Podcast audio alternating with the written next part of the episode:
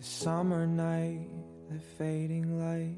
the perfect place, the perfect time to take you somewhere we both want to go. 大家好，欢迎收听新一期的有朝一日，我是小六。我是阿路，我是玉林。今天我们要从一则评论开始，这则评论就是人家都已经好久没做了，我们还在搁这儿要久久爱呢。我们当初是被这句评论给笑到，然后我们就去搜这个好久没做这部韩剧，然后看了以后，大家都有非常想说的内容，然后我们今天这期节目就结合这个剧来跟大家展开这个故事。那要不首先我们有请玉林先介绍一下简单的情节吧。好的，那我们这部剧呢是表面上面是一部呃韩国的性喜剧吧，然后它的剧情呢就是描述了呃 Samuel 和有珍这一对韩国的中年夫妻，他们结婚已经七年，呃，但是最近几年呢都没有性生活，然后生活呢也是非常窘迫，但是在某次意外以后呢，他们发现敲诈婚内出轨的人士。好像对他们来讲是一个商机，所以呢，他们就敲诈了几次呃出轨的情侣，然后在这个过程中呢，衍生出很多的一些有比较有意思的一些剧情，但是在最后呢，我想这个会不会涉及剧透啊？就是到最后呢，他们发现，呃，双方其实呃也有过出轨的经历，要么是精神出轨，要么是肉体出轨，就是这种这些侦破的经历呢，其实又回归到他们。两个人的一些亲密关系里面，所以整体的剧情呢，就是围绕着他们两个人的关系、两个人的性，以及在韩国目前当下的一些一些社会现状下非常有趣的故事。觉得这个剧里面呢，可能就是也揭露了目前韩国社会在爱或者是欲望上面的一些困境，也反映了目前韩国当代年轻人的一些痛楚吧。同样，作为东亚人，有很多启发，也是有很多感同身受的地方。嗯，OK，那接下来我们可能要设计一些剧透。如果听众朋友们对剧透比较反感的话，可以暂停，嗯，等看完剧以后再来听这期节目。那首先，我们先聊一聊这部剧中，大家有没有觉得哪些情节会让你觉得哇，这个情节原来是这样的，太意想不到了。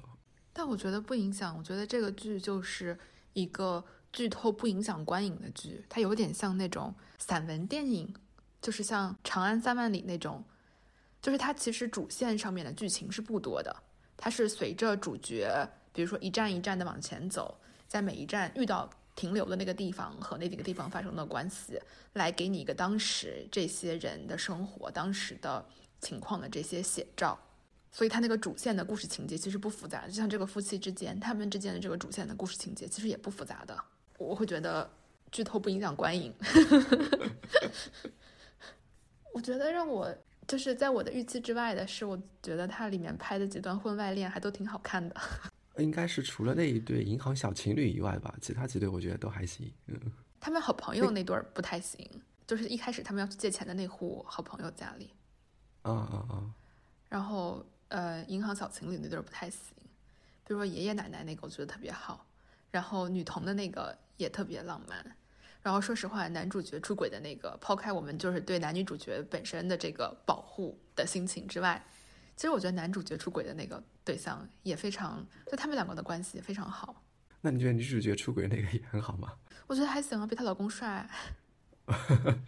OK，你是从颜值上来判断。OK，我之所以会从颜值上来判断，是因为女主角在和他出轨的那个动力本身就是一个非常物化对方的动力，对吧？嗯他其实把它当一个 NPC 在使用的。那既然你要当一个 NPC 在使用，当然挑个帅的了，不是吗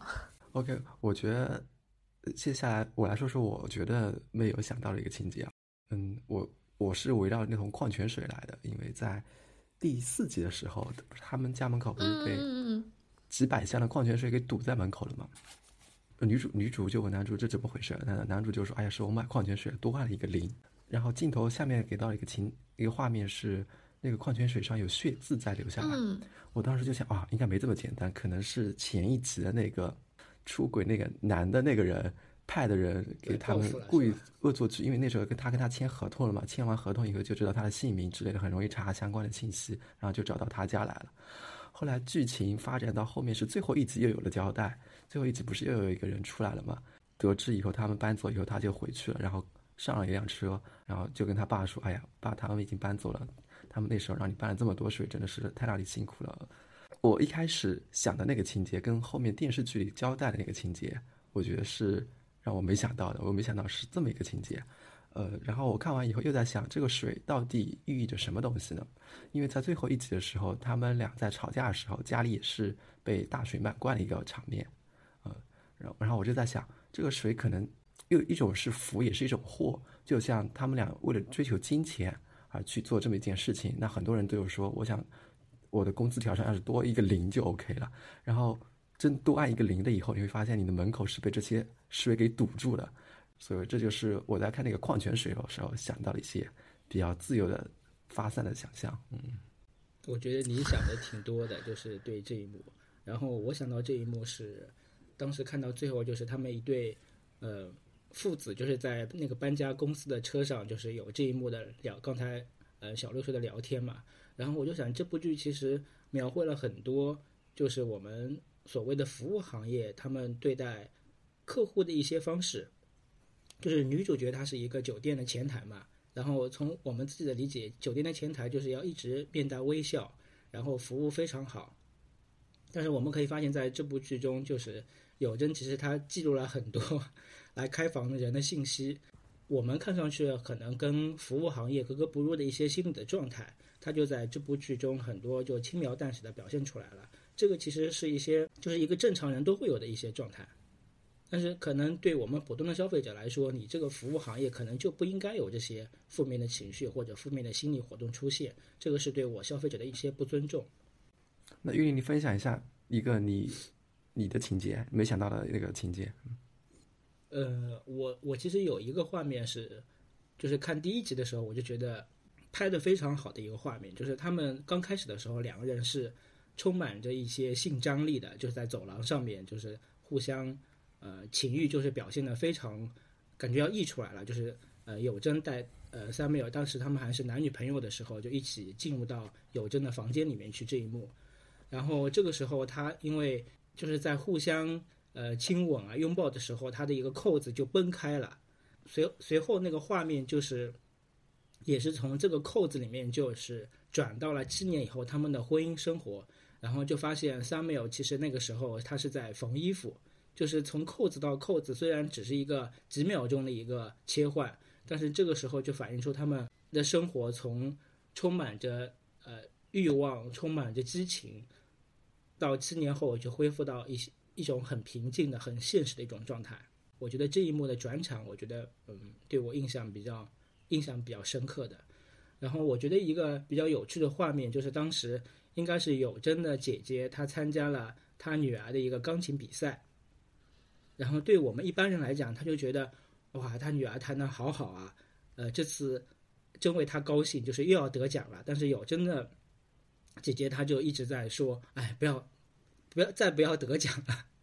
就是他就觉得觉得这个小孩子在弹钢琴上是非常有天赋的，他也知道，但是他觉得他一直弹下去的话，就这个成本太高了，他就觉得，呃，能不能就是不要再弹钢琴了？这个我就觉得，如果在中国的话，就大部分家长在表面上面他们会说，或者电视剧里面肯定反映出，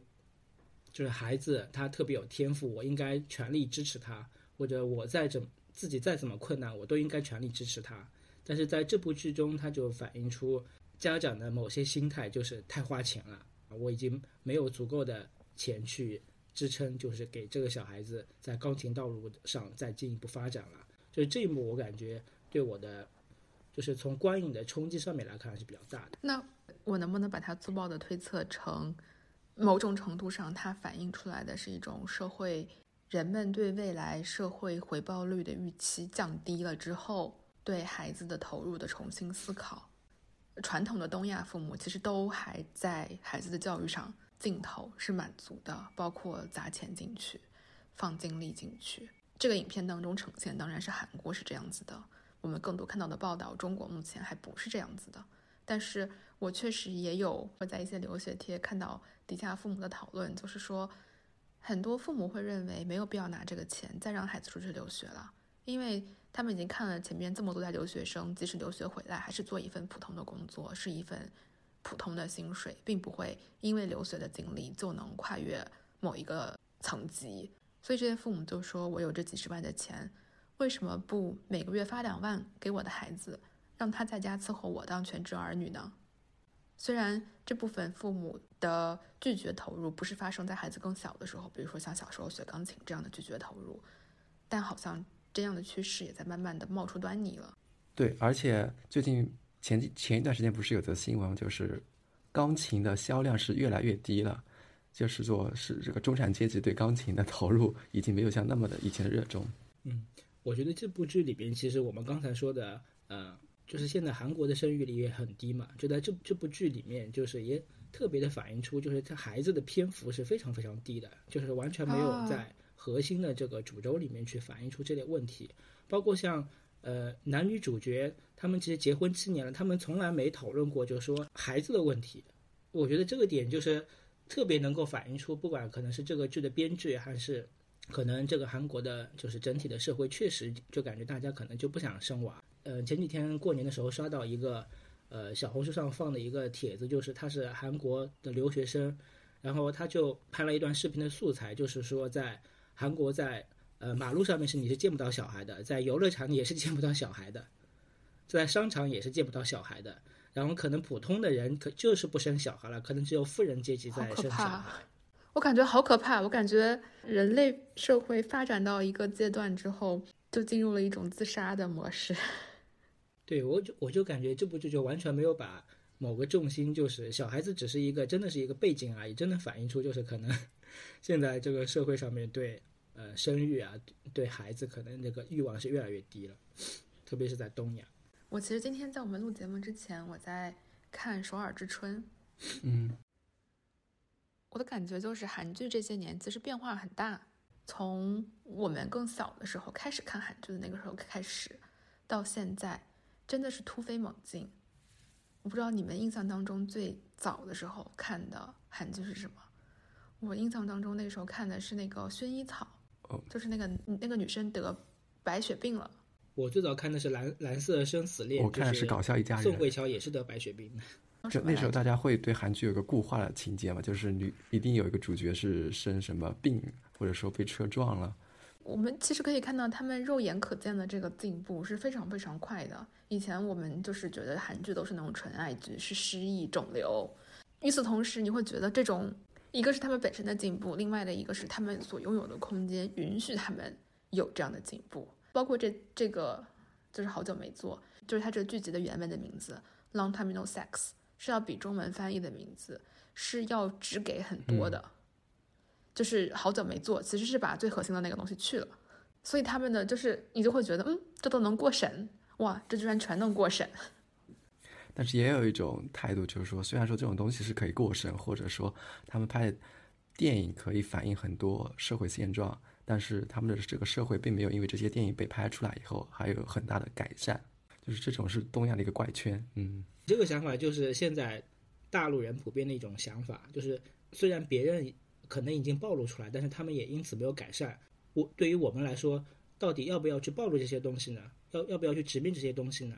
哦，那没有那我不是这个观点，我的观点是就跟游泳游泳一样，就是我可能站在上面，岸上是不会游泳，但是我可能下水了，我也不一定会游。但是我觉得你下水以后，你那个扑腾的过程，到最后你还是不会游泳，和你只是站在岸上不会游泳是不一样的。说即使我们尝试去表达了，仍然是没有结果的。这样子的言论是一种非常的功利的言论，或者说是一种非常功利的思考方式。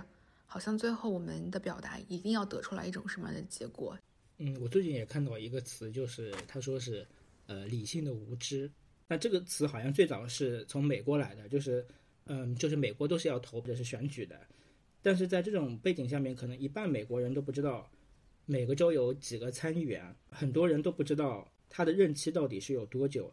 所以呢，就是大部分呃人可能是觉得我这张选票对最后的选举的结果可能是无足轻重的，就是基本上是没有什么用处的。所以在这种情况下面，他们就会觉得投入大量的时间去呃了解这个政治或者了解这个选举是不划算的。所以我我觉得我们很多时候呃刻意不去看一些问题，可能背后也是有一种理性的无知的，就是我我是有选择性失明的，就是当我看到这些问题对我来讲是没有利益的，或者是对自己有损害的，大家可能就不愿意去表达，或者更不愿意去直面这些问题。我想说回来一些，说到这个剧里面的女主角，我觉得女主角很性感哎，你们两个男的会这么觉得吗？对啊，而且是他们两个就是形成一个反差萌。就是女主角是一个非常有性张力的人，然后男主角是一个 用现在互联网热词就是非常有性缩力的人。哎，我我这我最近看了这部剧，我才知道，就是原来很火的那个手捧莲花的那个图像，竟然是男主角。我一直以为那个人是中国人。没有，那是就是一九八八的，请回答一九八八那个剧里面，对，因为我没有看过那部剧嘛，嗯。我觉得从这个剧情一开始，女主角就是更有性张力的。比如说在出租车上，她让那个男的把外套脱下来，然后他们其实是在那个外套盖住的时候，手互相去摸对方。这种女性角色的塑造，在华语剧里是没有的。华语剧塑造出来的大女主是一种完全符合父权审美的大大女主，就是那种她完全变成一个男人，变成一个所谓的女强人。她穿西装出场，她像一个男上司一样，她是一个男上司的翻版，只是她的性别是女的而已。但是这种敢敢大胆的去表达我要什么和大胆的去要的这样的女性角色，其实在华语剧里我没有看到过，也许是我看片太少。嗯，而且就会觉得主动的女生或者是举。主动的去，呃，触摸对方身体的这个女生，她的这个主动性，当第一眼看到的时候，就是心里会咯噔一下，就是感觉跟我们原来看的一些，呃，剧情啊，或者原来看的一些场面就会不一样。就可能就像你说的，就是我们对我们来说，大女主应该是纯洁的，就是不应该有这些，不应该有这些动作的。呃，华语剧里面塑造的大女主，或者简中语境之下大女主，很多时候好像就是一个我不需要爱情，就是我不需要男人，男人是什么？就是我就是无欲则刚，我就是一心只扑在工作上，就是什么是恋爱？就是摆脱恋爱脑，我现在就只想搞钱，就是一个这样子的形象。然后我觉得这个剧里面明显。就是这个女人，她更有野心，也更有欲望。她的欲望表达的也非常直接，她的野心也非常直接。比如说，他们要去敲诈这些出轨的情侣，说凭什么他们有了那么多还想要更多？凭什么我们就要过这样的日子？其实她的那个野心也是非常非常直接的，就是我要从现在的这个生活当中，我要从这个在慢慢慢慢把我吞噬的沼泽当中爬出来的那个决心也是非常的厉害的。而男主几乎每次都是真的吗？是吗？我们该这么做吗？就是那种犹犹豫豫，然后也很难下定决心。包括你看到我看到钱就来气，这个男主他每一次去敲诈，居然都能被人家还价，就是他没有一次成功按照他要的金额敲到钱的。这个会然后与此同时，就是连一个连你去做敲诈的时候，连要到全额的能力都没有。我觉得他不仅仅是没有性能力，与此同时。这个剧里面几乎所有的其他的女性角色都显得更厉害，比他们的男性的对手戏的角色。比如说，即使那个贷款公司的职员那一对，其实看起来最糟糕的一对婚外恋了，但仍然就是是那个女职员，她非常能活得出去，并且她是在坦诚的面对这段关系的。就更加不用说，比如说那个爷爷奶奶的那个婚外恋的关系里面，奶奶根本不 care，奶奶有老公，你想告诉谁告诉谁，奶奶有家庭。但我根本不 care 同性恋的那对，我觉得他们其实也没有完全被威胁到，只是那个女的，也许一部分她是想保持一些表面的和谐，然后另一部分她其实是把她的嫁妆送走了，有一种就是这个东西我不要了，这个关系反正在她心里也已经死了的这样子的状态。所以里面的女人基本上都一个是她们更有决心，一个她们更豁得出去。就是就是整个就是一副谁他妈 care 的那种那种精神状态。嗯，那个阿鲁刚才说了这个这几段关系啊，阿鲁说的这几段关系，我之前在看剧的时候也有稍微在想，因为你我们看第一对就是他朋友和他他们朋友之间的一对关系，那肯定是朋友是男的来给钱的，男的给钱是为了什么呢？是为了维护他自己的那个家庭，因为他在那边是做赘婿嘛，他所有的生活来源都是来自于女方的家庭。那第二对的话。也是贷款公司的员工，那也是男的给钱，男的给钱是因为什么？因为他还是想维护自己以前那个家庭，他跟那个贷款公司同事在那搞，完全是只是纯粹的一个一时兴起。第三对老人也是那个男的在给钱，男的在给钱也是基本上是跟第一对是一样的原因，因为那个男的也是一个赘婿，所以我我在看前面的时候就觉得男的给钱肯定是都是多的多多少少是出于维护自己原来那个他已经有的那个已经有的东西，想保护原来那个家庭，而女的给钱就是真正的是可能是为了那段爱。像我们说的那对对啊同同性关系里面，那个女女主给钱，她就是就像刚才阿鲁说了，她已经是对以前那种东西一种释怀，把金鸭子给出去了。但是我我在后来梳理的时候，我就没有理解最后一对，就是男主和他邻居出轨的时候，那个女生也给钱了，那个女生给钱是出于什么样的原因呢？我觉得其实他们两个都不害怕这个事情被。揭露出来，因为他们并没有实质性的东西。嗯，但我恰恰是觉得，正是因为如此，那个女生给钱的这个行为，反而能够确认他们是真的有什么的。就是因为我给了这笔赎金，所以我能更加确认我们两个不是什么都没有发生。嗯，就是他在我们的记忆里面不能被当做什么都没有发生，就这样随风飘去了。我们是真的有什么的，所以我一定要给这笔钱。嗯，当然这只是一个非常个人的解读。对我这个也就想到了，就是女主她说的一句话，她就说那个大韩民国是没有不可怜的女人的。就是我们在刚才说到的很多剧情里面，就是呃，说到有些就是女女性角色普遍比男性角色更加的果敢，或者是更加的勇敢。但是从本质上来讲，可能对他们来讲，他们可以呃抛弃或舍弃的东西，可能会就更少。就他们本身就是。利益的被剥削者，就他们没有什么可以留恋的。就像那老奶奶，就是应该怎么称呼她呢？就那个角色，就是老老年的出轨的关系里面，呃，那个女方她就是一直在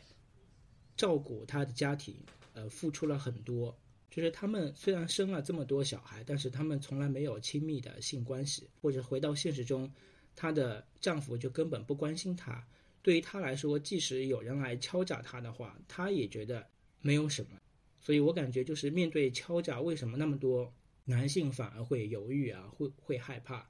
就是因为他们得到的利益更多。而对于女性角色来说，他们即使失去这段关系，他们反而可能会获得更好的一段生活或者更好的一段关系。我想说一个题外话，就是为什么我要在这里发表一些女性主义的观点呢？就是我我突然发现了。我在这个节目里面表达一些女性主义的观点，是被保护的。就是我在另一档那个节目里面，它虽然是一个心理健康科普的节目，而且我已经把我的女性主义观点删减的差不多了，就基本上只是只言片语穿插的提一些。但在说女性和愤怒的关系可能会更糟的这个话题上面，只提了非常简短的两句，就有人一直追着我骂。而且就是骂的非常脏，就是什么我听到这句话都吐了，就是要到处追着我，就跟我说这样的内容。我就想，那你吐你回家吐啊，干嘛在我节目底下给我写评论，告诉我你吐了呢？然后我就会觉得这个非常有意思，就是当我一个人去说这样女性主义观点的时候，我就变成了一个恶臭的女权主义者。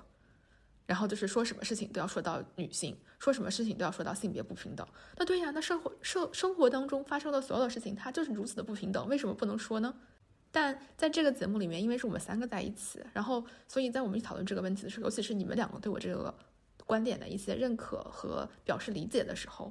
我们其实都是受到好评的。我们在这个话题上面没有被骂过，包括所有的女听众会疯狂的夸你们两个，说你们两个真是见过最女性主义的男人了。那不敢当，不敢当。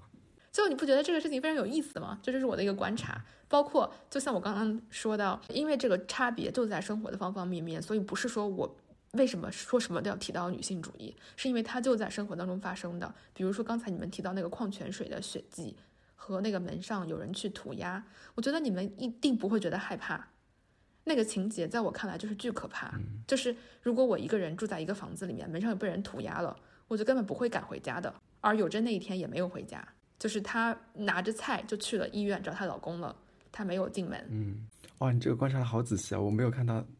那一天原来是。被涂了油漆以后的那一天，她没有回家，所以就是因为你们没有在生活当中看到这些信号，就会害怕过。所以我就觉得我在那个节目里面，但凡一提到一点点关于女性的话题，他就说什么都要提到性别平等。当然了，因为就在社会当中每一天都在发生。对，所以我就会发现，我在这个节目里面说一些我非常激进的 性别观点是受到保护的，所以我以后要多在这里说。我会就刚刚说到，呃，这个节目里面的女性角色都是明显比他们的男性 counterparts 要强的。在这个剧集最后，他们夫妻两个吵架的那个时候，其实是算是比较比较直接的把这个点点出来了。比如说那个男主就比较清晰的说了，说谁谁面对你不会阳痿呢？好像是这样的一个台词，或者谁面对你这样的人，就是经常这样暴脾气和如此的强势。和一定要把别人就是摁住不能反驳的那样子的说话方式，谁对你能有任何欲望呢？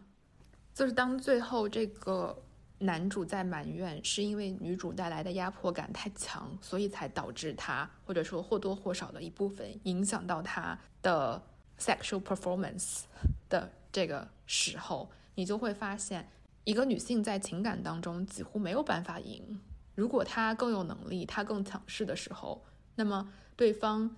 尤其是当他在这个关系当中感受不到亲密、得不到满足的时候，得不到身体上的满足的时候，他仍然会被指责成，就是说这一切都是因为你，这是因为你的压迫感太强了。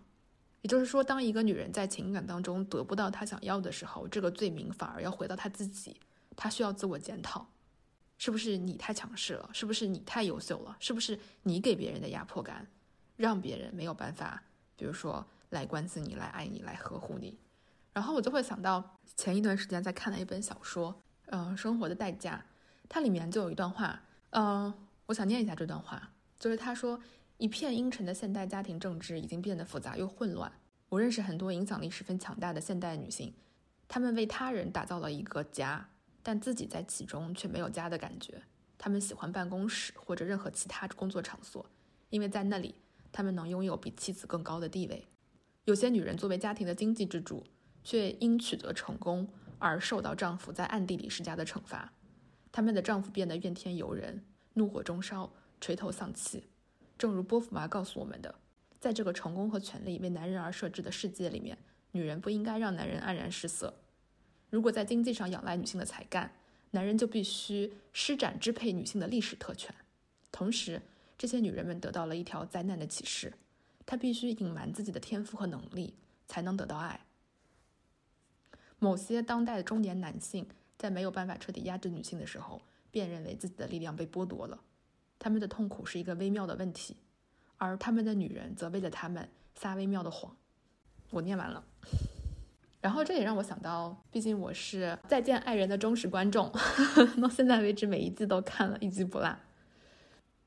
就会想到傅首尔和老刘的关系嘛，也是一个这样的关系，就是他颠覆了一些传统上的男强女弱的这样子的社会角色，就是当这个女人在社会上面比这个男人更出色的时候，这个男人要如何面对这个女人？这个女人在家庭当中又要撒什么样的谎？比如说老刘是个好人，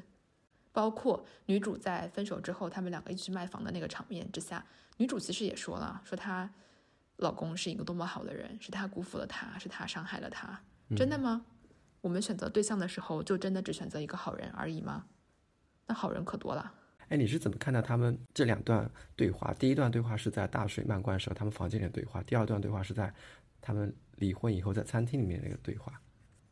他们在房间，就是那个非常超现实的那个雨从外面下下下下下下到家里面的那个时候。呃，最开始的那一刻是他质问女主有没有在两年之前出轨过的那个时候，我的血压就上来了。就是对于这件事情，我是觉得你不是不能在意。如果你在意，你为什么在两年之前不说？为什么要把这些东西积在心里两年，变成一个你们关系当中的慢性毒，要把它埋在那里？嗯，如果这个东西真的影响你心里面对这个关系的评价，包括阻碍了你和对方进一步的亲密的话，那它早就应该被拿出来谈谈的。而如果你没有那么在意这个东西的话，那你就忍辱负重，继续前行，不要在吵架的时候拿出来当杀手锏啊！哇，你这让我觉得他说这一个话，可能就是在为日后的吵架准备素材。所以我会觉得他的这个做法非常的下作，就是如果你真的很在意，也许在两年当中的任何一个时刻都可以说，或者在以后的未来的一个时刻也可以不说，也可以说，但不是在这个时刻。和他们两个吵架的那个时候，其实有一点把。呃，到底肉体出轨算出轨，还是到底精神出轨算出轨这个问题摆在台面上，就是这个话题重新拉出来。我记得这个话题在很多年前，就是在互联网上就有挺多讨论的了。我记得有一个观点是说，男性会比较注意女生的肉体出轨，然后女生会比较注意男生的精神出轨。我觉得回到这个剧情来说，就他呈现给观众的这些画面来说，，Samuel 他一定是出轨了。嗯，就是刚才那个，就是提到女，就是女性的角色定位的时候，我发现里面有两个情景就是相似的，就是女主角在出轨她前男友的时候，就是前男友反而会喜欢她的那种暴脾气。他说，好像说你一一暴脾气，我就说非常性感，就是有这类似的描述。然后在另外一对就是年轻银行职员出轨的时候，就是那个男的让那个女的好像说一些脏话吧，就是类似有这种这种片段的。我就是我刚才突然想到，其实其实他是有两个呃男性就不约而同的在出轨的呃性爱的画面里面，就是会要求女性去鞭笞他，或者说一些脏话，或者是出现一些女强男弱的这些状态的时候，他们会觉得非常性感。那我其实看到那个贷款公司那一对的时候，那个男的提出这个要求的时候，我在想，那个男的自己为什么不说呢？为什么要让女的来说呢？自己说跟对方说不一样呀。但你们不觉得吗？我觉得任何一个正常人都会觉得，那种很辣的女生，她本身就很性感，她比那种白瘦又乖乖的那样子的女生，就是要性感很多倍。只是很多男生看到这样子的女性对象的时候，会觉得。哦，我驾驭不了，我管不住，是的，我掌控不了，算了算了。但她本身确实是性感的呀，对吧？你看，性感女星出来都是要跳那种非常辣的艳舞的，没有人出来坐在那边给你开始念诗。对，这个我就反过来想，就是渣男之所以成为渣男，就是也有他成为渣的一个道理，就他肯定有一些某方面的一些对，就是吸引力在。就刚才阿路说的，可能他就是呃。活力外放的这种表现在那边，就成为他一种渣的一种本质，或者他的一种基本的一些能量在那边，所以才能成为渣。我觉得这个不能画等号。很多所谓的暖男不渣吗？渣的水平一点都不次于那个什么，而且还还没有性张力。你刚才说那个暖男时候，回归到这个剧，我就想到，可能那个老老的那个男主，可能是在心中是一个暖男的那种。位置吧，嗯，但他表现的情况，我觉得跟那个女主出轨对象，从某种上来说是同样的，只是他们表现形式不一样，一个是比较外放的，一个是以暖男的那种方式来呈现，嗯，但他们最你说到那个爷爷，我就会觉得，对，但最终他们想要获得的都是在性生活那一刻的的快乐，他们想要的东西是一样的，嗯，就是你说到那个爷爷，我就会觉得这个剧里面两个。角色一个是那个爷爷，一个是那个女同性恋的那个其中的一个，他们两个打人都好厉害哦，再配上最近贾玲的那个电影，然后觉得打人厉害真的是个好技能哦。而且这两个人好像都是练拳的，超级酷。嗯哼嗯哼嗯哼 然后爷爷是让那个男主掉了一颗牙，然后女同性恋是让女主掉了一颗牙。是的。然后我觉得这个剧确实也带我回到了一些。当然是他本来就想表达和呈现的，呃，议题上面，比如说社会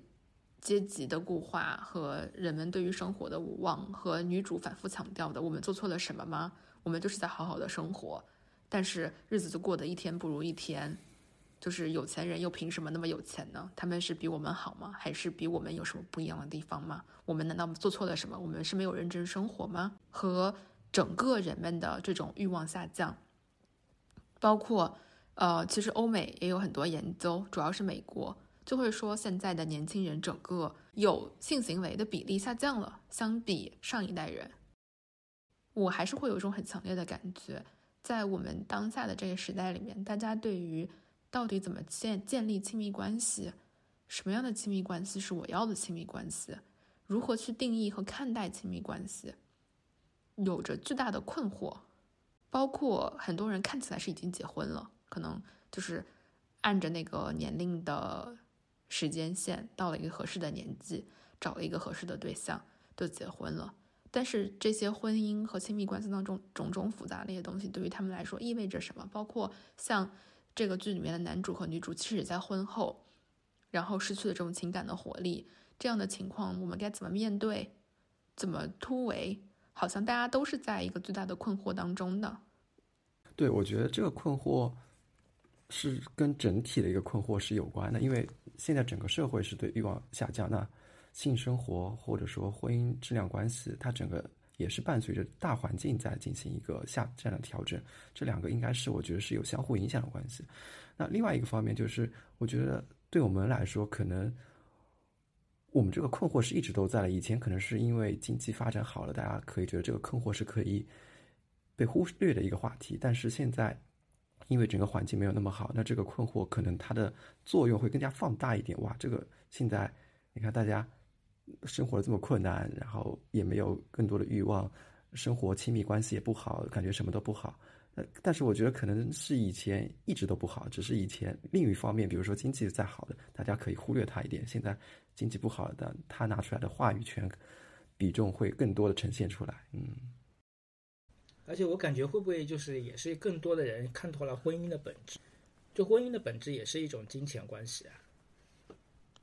那我觉得可以不结婚呀，但是你还是可以有亲密关系啊，你还是可以有，你还是可以 become sexually active 啊。对，我就觉得并不矛盾。对，就是现在就是有很多种矛盾，一种矛盾呢，就是大家都已经，特别是长辈，他们自己了解婚姻的本质是什么，或者大部分人经历着不幸福的婚姻，但是还是觉得该到。到什么年龄就应该做什么事情，就是还是要劝诫下一辈，就是进入婚姻这个状态。我觉得这个也是一种矛盾，就是他们可能会觉得，婚姻呃不一定会给你带来幸福，但是你必须经历婚姻这种状态。我觉得这种话可以用这部剧最后一集里面那个男主的爸爸说那个那个台词，就是这些带这些该死的担心都是唠叨。我听到那个男主的爸爸说这句话的时候，我真的是会心一笑。那你说的这部分是婚姻，那怎么解释大家的，或者说我们该怎么去看待大家的性的欲望的本身的下降呢？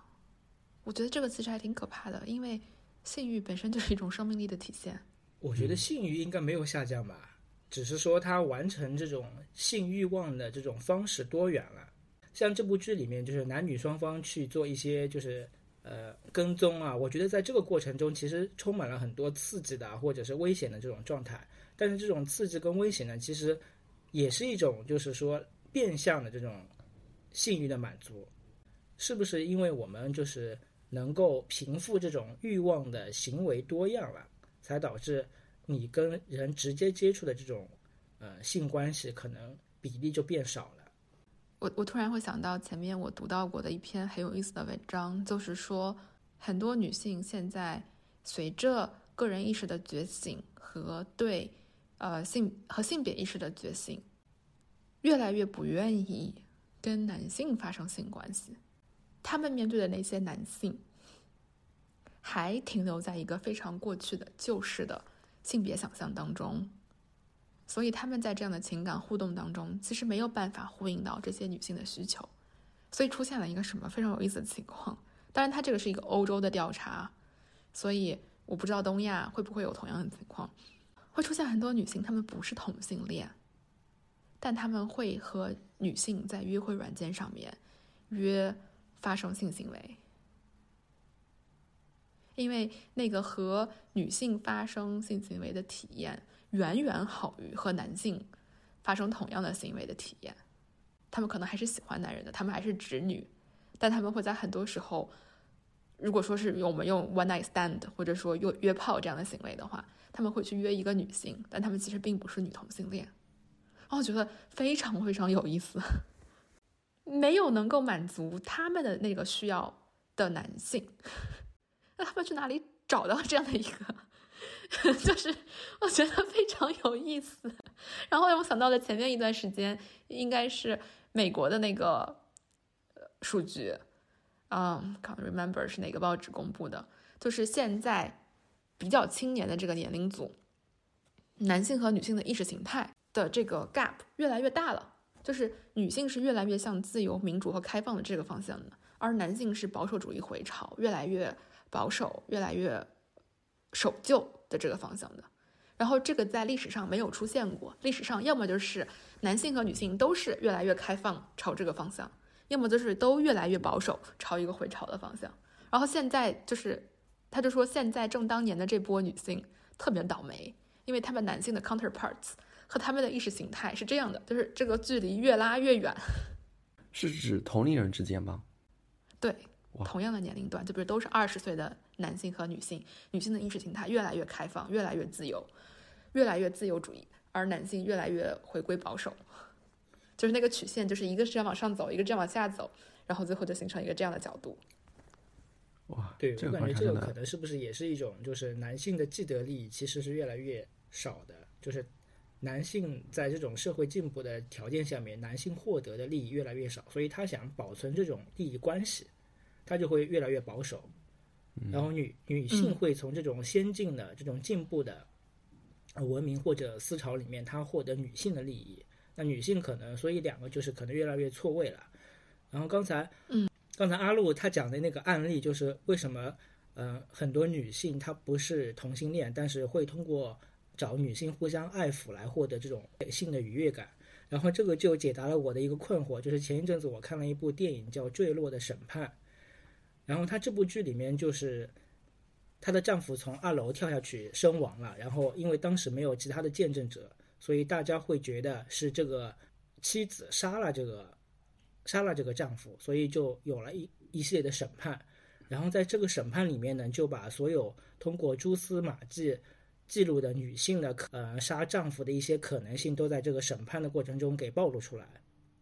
然后其中一个就是暴露了一一面，就是这个女性唯一肉体出轨的一次。她也是跟一个女性，当时我我就不明白，就是她明明一边说着爱自己的丈夫，那为什么她唯一出肉体出轨的一次经历还是跟另外一个女性？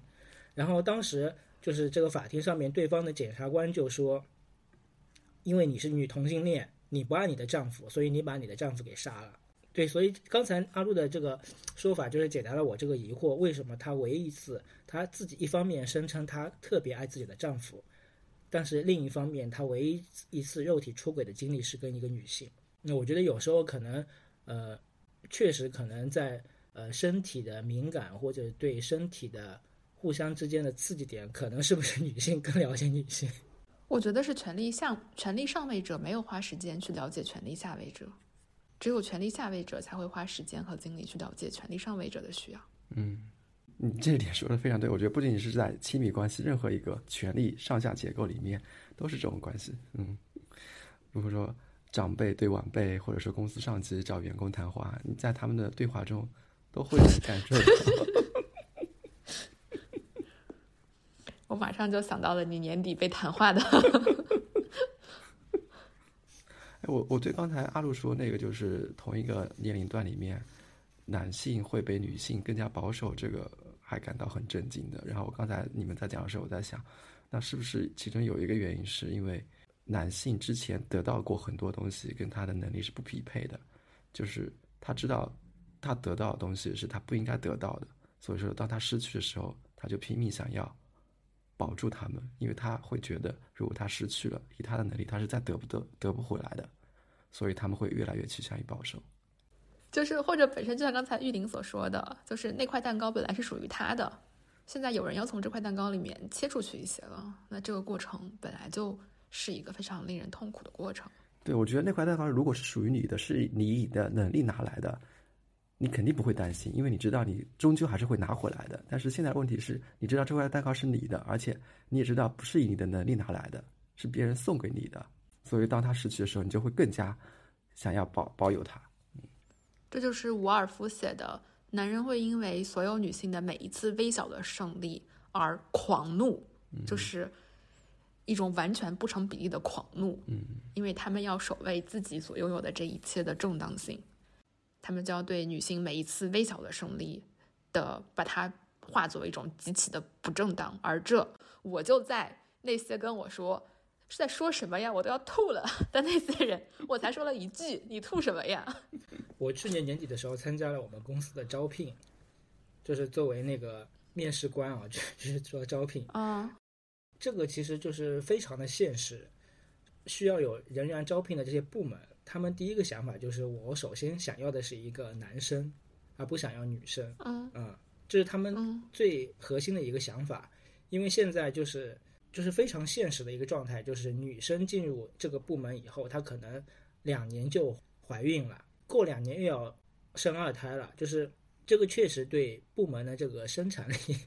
确实会有非非常大的影响。就是大家首先想要的就是我这个部门我需要一个男生，然后但是在招聘面试的这个环节里面，你就可以非常的清晰的看到，就是不管是你笔试的成绩，还是现场应试的这种能力，女生的表现比男生好好太多了。就是不管女女生的表达，还是她的逻辑性，还是她简历的一个丰富程度来讲，如果你没有那个说我这个部门优先想要一个男生的这种前提的话，你肯定是会选择那个女生作为你的一个最后的一个候选人的。但是你知道为什么男生可以大家都是同样的学位出来的，男生就可以比女生水平差那么多吗？在到达同一个岗位的面试的时候，理论上来说，他们应该是差不多的一群人，嗯，但是你能感觉到明显的差异，就是因为他们不需要啊。对，大学的时候也这样，就是女女生同学普遍比男生同学，就是不管是在呃学习方面的认真的态度，还是参加社会活动上面，就是普遍比男生会更活跃一些。但是回归到就业市场，就是特别是目前这种环境下面，就是女生的就业市场的形势，男生确实严峻太多了。而且我觉得这是一种非常短视的行为。是的，一个女生她可能会要生孩子，她可能会在短期之内给这个公司和部门造成一些，比如说生产力下降的现实情况。但与此同时，这是一个整个社会的延续，不是吗？是谁天天让生孩子的？就是是的，别人的老婆不能在你的部门来生孩子，但是你回家让你老婆多生几个孩子，以给你延续香火，做梦呢？我在我们录节目之前还刷到一个视频，就是说俄罗斯总统最近在一次公开演讲中，就是跟着他的那个哦，要生两个孩子，对，是不是两个孩子。我当时看到以后就是觉得太搞笑了。其实这种东西就是生育的一员，其实和人的创造力一样，它是需要被保护的。嗯它很难，就像创造力一样，它不能被制造出来，几乎就是它没了就没了，嗯你是生产不出来这个东西的。嗯就像我们说怎么保护一个孩子的创造力，你是给他生产不出来创造力的，但他先天有的时候，你要把它保护住。嗯就不要说就业了，我看到你其实就可以看到身边很多呃夫妻，就你身边的 couples，尤其是年纪稍微大一些的这些，你都能看到女性的精神面貌、体型、衣着、打扮，包括皮肤，都比男性好太多倍了，比她的老公好太多倍了。但是就那样一个男的，他离婚了，随时可以就是觉得自己是又是黄金单身汉了，还能再找个二十五岁的，不是吗？就是刚才一直在说女性嘛，其实这个电视剧里面有一幕也挺怎么说呢，也挺搞笑的，就是在那个银行职员里面，就是他们两个不是在旁边偷听他们怎么样放贷款嘛，放高利贷嘛，然后其中就是有一个非常年轻的女生，她就是去银行办贷款嘛，然后那个出轨的男生就说，哎，我们那个机构会给女女性有很多优惠的利率的，因为女生不用当兵，她没有逃匿的地方。所以从数据上面显示，就是女女性的偿还能力是更强的。我觉得这个剧里面，它一部分体现大家都很酷，就是呃，不管你是男人还是女人，在社会整个系统崩塌成这样的时候，其实都没有什么好日子过。又有一部分向我们展现了女人只会过得更惨。你说男人真的没有好日子过吗？我看那个出租车司机每天要在天桥底下休息好久呢，我就不觉得他在努力赚钱呢。他回家给老婆弄泡菜，他老婆天天吃泡菜加白米饭。我没有看到他真的想要为这个家庭做主要的经济支柱。而且他还损失了一辆出租车呢。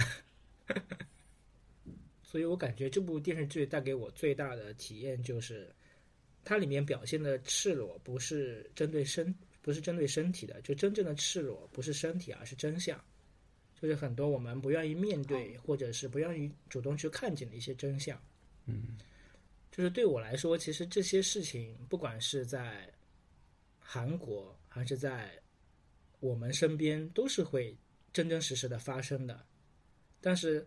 这部剧就把这些真相给暴露出来了，或者通过某些巧妙的隐喻给呃把这些遮遮羞布给撕开了。但是我们还在一种就是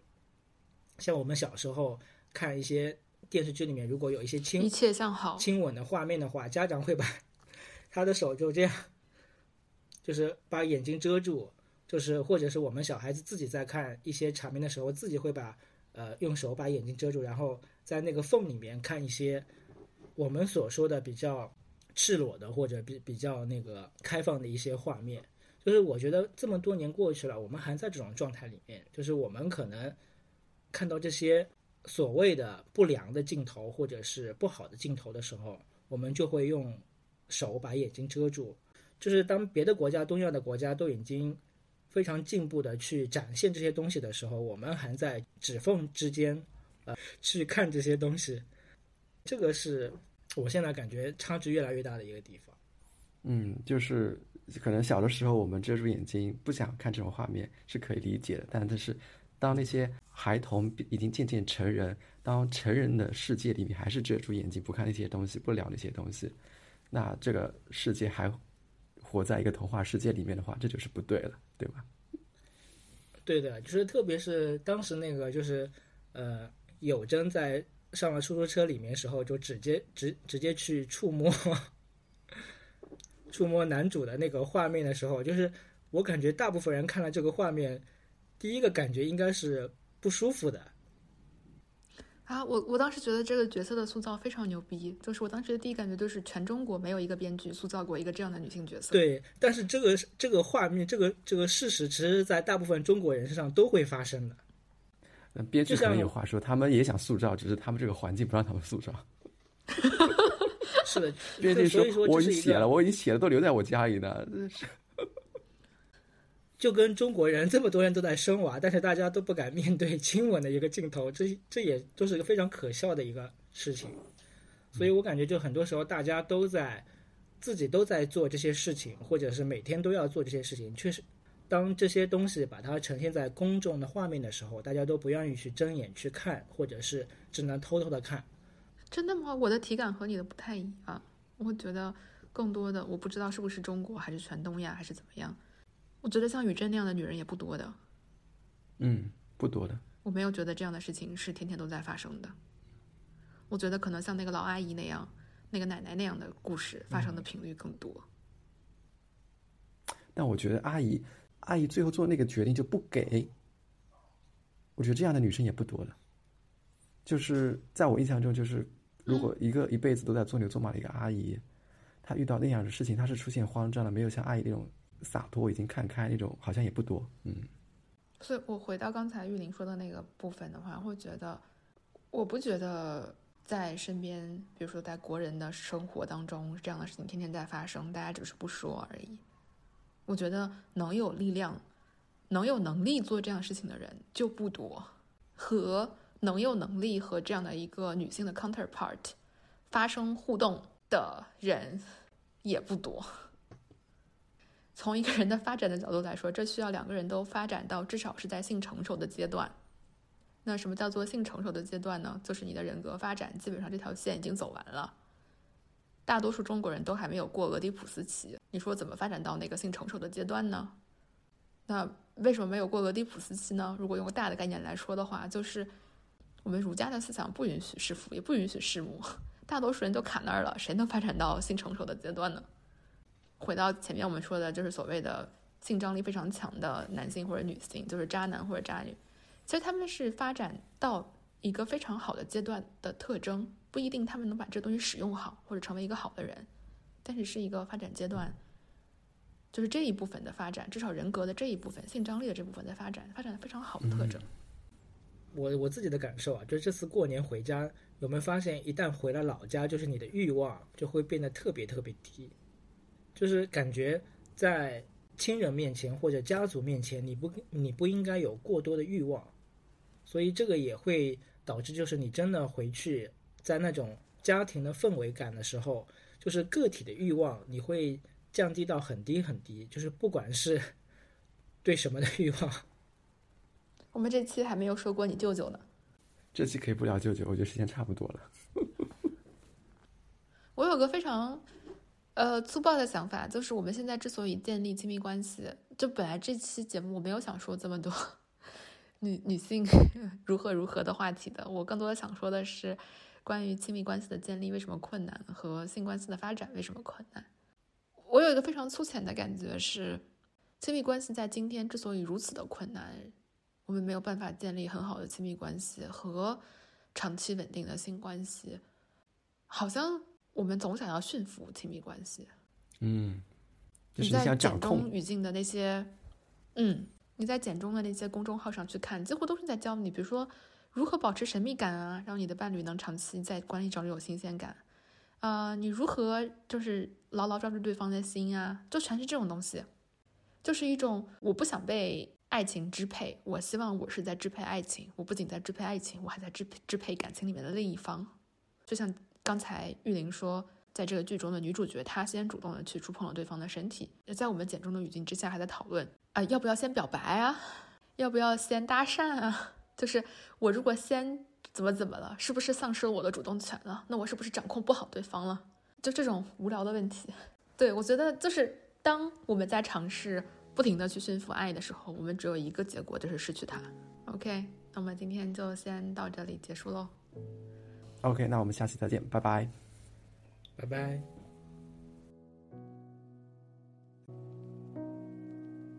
Slow at first, but still it seems that we'll go down in history